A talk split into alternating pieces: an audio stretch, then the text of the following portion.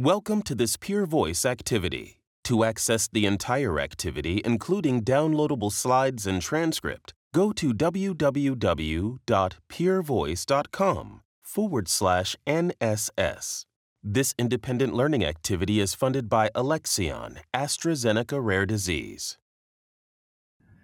Thrombotic microangiopathies, or TMAs, are defined as a group of diseases centered around injury to the vascular endothelium. The complement system plays a major role in delivering this injury. Complement can do this in two major forms, a primary or a secondary form. In the primary form of uh, TMA, such as atypical HUS, complement is dysregulated at the level of the endothelium, either caused by a genetic mutation or the presence of a dysregulating antibody. In the secondary forms of TMA, complement is dysregulated in context of a concomitant disease or the use of drugs, infections, autoimmune diseases, malignancies, hypertension, a whole list of uh, conditions. The consequence of injury to the endothelium in both cases um, is the involvement of the coagulation cascade with the formation of blood clots impaired perfusion of the dependent tissue, and with that, um, subsequent dysfunction of those tissues. It's a fascinating disease because of its widespread manifestations. It's going to have hematologic effects, renal effects, and neurological effects. You'll see a thrombocytopenia or maybe just a 25% drop from the baseline platelet level. You'll see a microangiopathic hemolytic anemia with the features of dropped hemoglobin, high LDH, schistocytes on the smear, as well as low haptoglobin as it's capturing free hemoglobin in the bloodstream.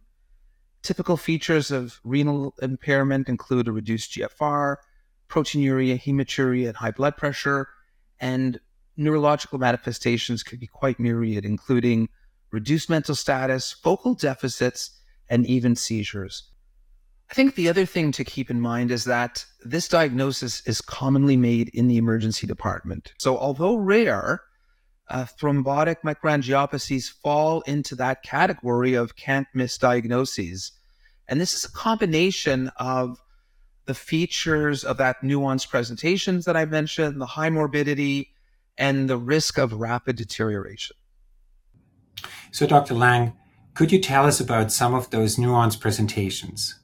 What are the more common types of TMAs you encounter? Things that are familiar to us include TTP, or thrombotic thrombocytopenia purpura, which is an ADAMTS13 deficiency. ADAMTS, as a reminder, is an essential molecule in the clotting cascade, deficiencies of which will promote thrombosis. There's the atypical HUS, that's hemolytic uremic syndrome that Dr. Licht mentioned, which is due to endothelial damage and the triggering of the complement cascade. Uh, and then finally, uh, what we're also aware of is how Shiga toxin producing E. coli, whether it be through a bloodborne infection or an intestinal infection, that toxin in and of itself can trigger a TMA. So let's take a look at how we might be able to differentiate uh, these etiologies with a patient case. So imagine you have a four year old, previously healthy boy coming to the emergency department with abdominal pain, diarrhea, nausea, and vomiting for the last four days. Certainly not an uncommon presentation. However, what alarmed the parents is that he started to demonstrate blood in the stool and is just not behaving normally. He's lethargic and generally unwell. So, one of the things that first draw your attention to the laboratory investigations, which will point you to a microangiopathic hemolytic anemia, is the signature presence of, of course, low red blood cells, low platelets, low haptoglobin levels, a high LDH. So, for example, these would be the results in this young boy. Notice coagulation parameters remain normal. The smear demonstrates that there is a thrombocytopenic process going on, as well as fragments pointing to the hemolytic anemia. A number of entities might be on your differential But based on what we've seen, I think we can narrow it down. So, firstly, TTP is going to be very unlikely because it's a pediatric patient. TTP is almost always associated with adults. ITP is not likely, although there's reduced thrombocytopenia, it would not explain the low hemoglobin level and the microangiopathic hemolytic anemia. We're probably actually dealing with a hemolytic uremic syndrome, which is in fact the most likely cause of acute renal failure in a child below five years of age, be it through Shiga toxin or through HUS primarily. And of course, you might be wondering about DIC because of uh, the hematological abnormalities. But remember, in this young man, all of the coagulation profiles are normal. So DIC is actually very unlikely. The clinical clues can help us narrow in on the possibilities, but we would still need confirmation. Clearly, at this point, we'll need to involve our specialist colleagues. And given the nature of TMAs and the involvement of the kidneys, hematology and nephrology consultation is essential. And these teams will help us narrow the differential diagnosis by ordering tests that we don't normally order. So, Dr. Licht, what would be the next layer to sorting through this differential diagnosis when the patient moves out of the hands of the emergency physician? To establish a diagnosis of TTP, ADAMTS13 levels, an enzyme level, is measured. And if this activity, the enzyme's activity is less than 5%, we deal with a diagnosis of TTP.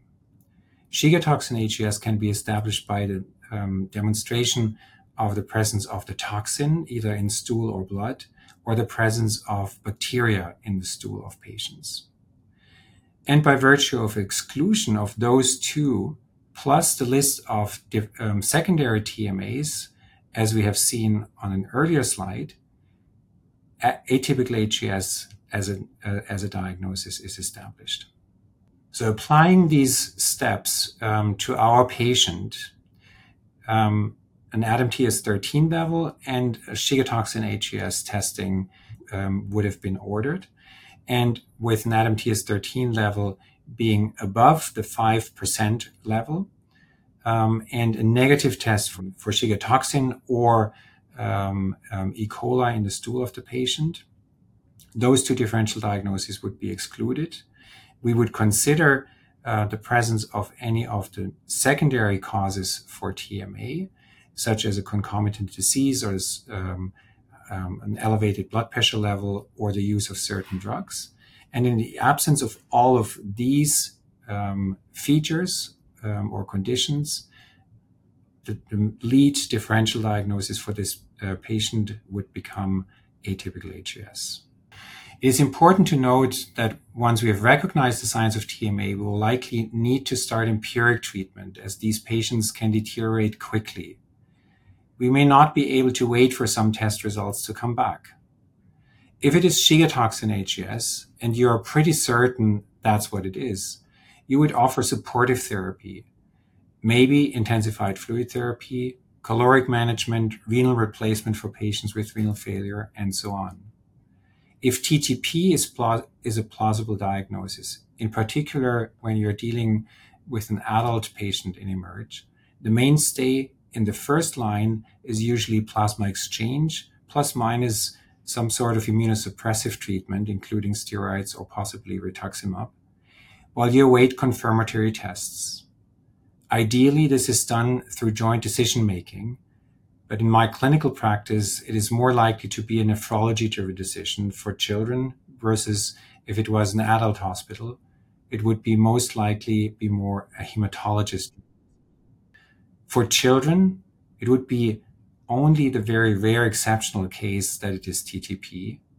So you would try to either expedite the workup or start those patients empirically on eculizumab rather than plasma treatment and then switch to plasma in case ADAMTS13 levels came back and were low. How would the workup of this patient and the results that we have collected so far inform now our treatment decision? The recommendation would be to establish this patient on a complement modulating treatment addressing um, the terminal pathway of the complement cascade Currently, the medication that we have for that is eculizumab. In summary, Atypical HUS shares many of the presenting characteristics of other thrombotic microangiopathies, and confirmatory genetic results are not available at the time of presentation. So, an understanding of the concept of its pathophysiology, the recognition of alternative causes to include in the differential, as well as the prompt triaging of patients are three important steps to ensure patients receive the care they need in a timely manner. Dr. Lang, would you like to add anything else? No, I think that's great, Dr. Licht. Of course, I would want to emphasize that uh, TMA, although we don't think of it in the same bucket as stroke and myocardial infarction, is a time sensitive condition and there is a risk for rapid deterioration. So when those abnormal labs come back, it's not the kind of case where you would say, all right, I'll get to this at the end of my shift. These are things that require urgent attention. Thank you very much, Dr. Lang. And thank you to our audience for listening. This has been an activity published by Peer Voice.